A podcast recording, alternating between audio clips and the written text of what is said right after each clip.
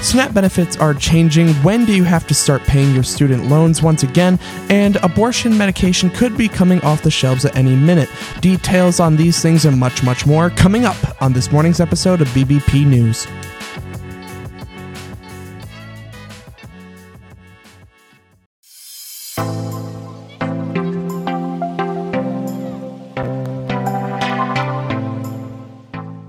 Welcome back, everyone, to another episode. It's Monday morning, March 6th of 2023. I almost forgot the date. Don't mind me. But it is Monday, March 6th. We're back for another news episode. Just me this morning. Chris, unfortunately, could not join us this time around, but he will be back on Wednesday for Idiots in the News and, of course, on Friday as well for that news episode. But you just have me this morning, but we have a lot to talk about, so don't worry. It's still going to be a very full show. Before we get into any of that, though, let's look at the weather headed into this week here. Starting in Los Angeles, California, it'll be partly cloudy today with a high of 56 degrees. In Houston, Texas, it'll be mostly cloudy today with a high of 83. Nice and warm in Houston once again. In Chicago, a little more dreary. Rain today with a high of 55. And in New York City, back to partly cloudy with a high of 50 degrees. Well, I don't really have a lot to talk about this morning ahead of the news here. Again, as I've said before, when I come on these shows alone, it's just not the same without Chris here. There's just not a lot of banter to be had, not a lot of talking to be done. So let's jump straight into the news. We have a lot of big things to talk about here. And starting out, if you get SNAP benefits or know someone that does, this section's going to be for you. Extra SNAP benefits went away as of last week.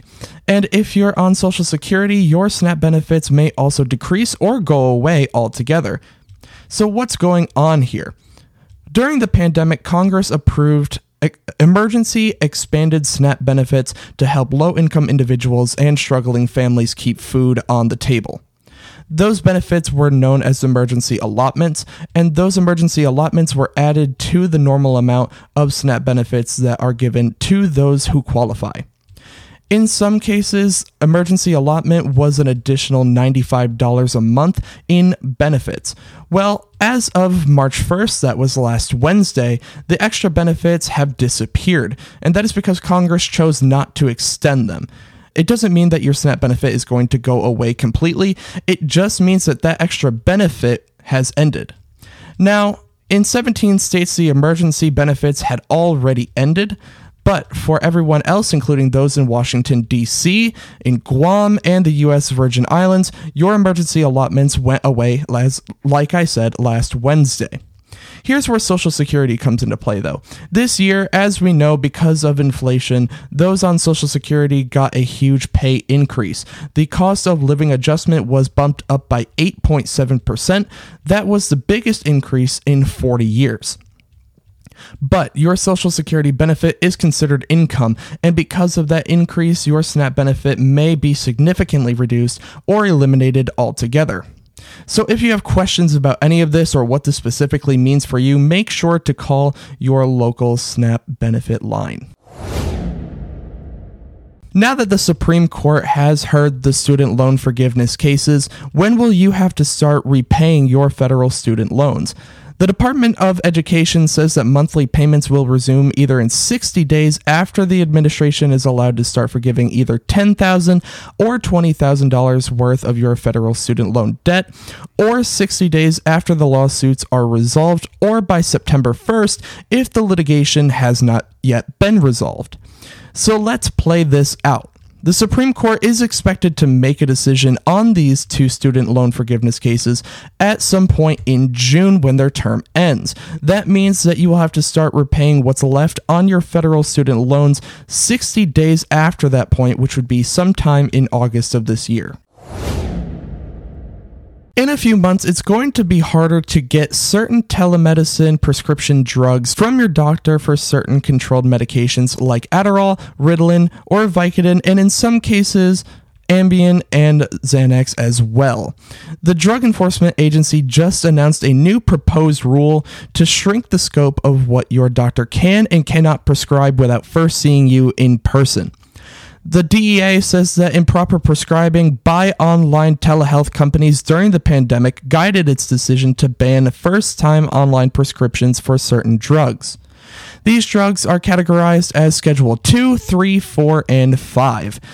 Schedule 2 drugs, which include things like Adderall, oxycodone, Ritalin, and Vicodin, under these proposed rules cannot be prescribed by a doctor who only saw you online. You have to physically go and see a doctor in person to get that prescription.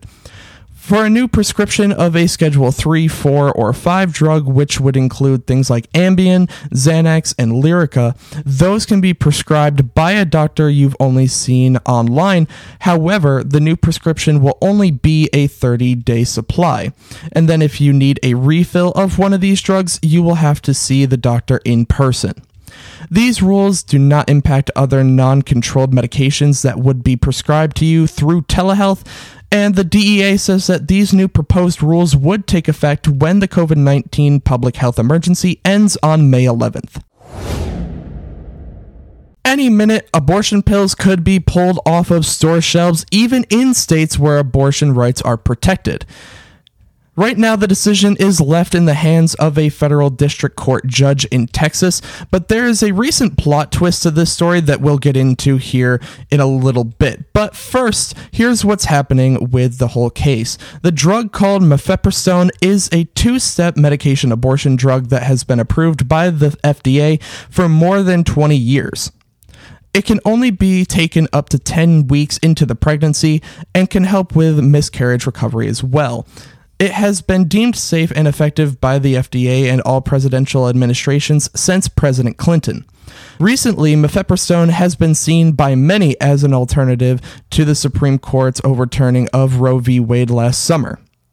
Soon after that decision, the Biden administration expanded the availability of these pills nationwide. And that was the last straw for a group called the Alliance Defending Freedom. They filed this lawsuit in a Texas federal district court against the FDA and the Department of Health and Human Services, saying that the FDA was wrong to approve mifepristone in the first place back in the year 2000. They allege that the FDA ignored what they called widespread harmful side effects, an allegation leading medical professionals and the FDA vehemently disagree with. But here's the thing, medication abortions are said to account for more than 50% of legal abortions in this country. And because of President Biden's actions after the Supreme Court overturned Roe v. Wade, mifepristone has been available across the country, even in states that have effectively banned abortions. But if the Texas judge does side with the Alliance Defending Freedom, mifepristone will no longer be available at the pharmacy or through the mail, which would leave only clinics access to the drug, but only in states where abortion is legal. And here's the twist. Brace yourselves for this one. This is the crazy story that I had mentioned before. 12 Democrat-led states are also suing the FDA over mifepristone. However, their argument says that the FDA's limits on the drug are too strict. Under current FDA regulations, providers and pharmacies must be certified in order to issue the drug, and patients have to sign an agreement saying that they're getting the medication for the purpose of ending a pregnancy, and these 12 states say that that's too much red tape to go through. So what's really behind this lawsuit? Well, experts believe that the Democrat-led states are anticipating the Texas judge will rule in favor of the Alliance Defending Freedom and will pull the drug from shelves nationwide. So they're hoping to get a conflicting ruling in another federal court, which could set up yet another showdown in the Supreme Court to settle this. So this is a fight that will likely be rather drawn out, and we will continue to update this as we know more. It seems that President Biden is taking a real Trump-like stance when it comes to asylum seekers at the southern border of the United States. And for the next 30 days, you have a say about this. Last week, the Biden administration released a new proposed rule to get ahead of the influx of migrants that could try to enter the U.S. if and when Title 42 goes away. This new proposal basically disqualifies certain migrants from being granted asylum in the United States and makes it easier for Border Protection to deport them faster. It makes those migrants ineligible for asylum if they cross the U.S. southern border illegally after failing to first ask for asylum in another country they've traveled through, like Mexico. If Mexico does say no, then they can try to seek asylum in the United States. However, if the migrant is unable to prove that another country turned them down, they'll be deported from the United States immediately. The proposal says that the Biden administration is trying to, quote, encourage migrants to seek lawful, safe, and orderly pathways into the United States, end quote. This rule does not apply to unaccompanied migrant children and would last for 2 years unless, of course, Congress passes some comprehensive immigration reform. Back in 2019, former President Trump enacted a very similar regulation.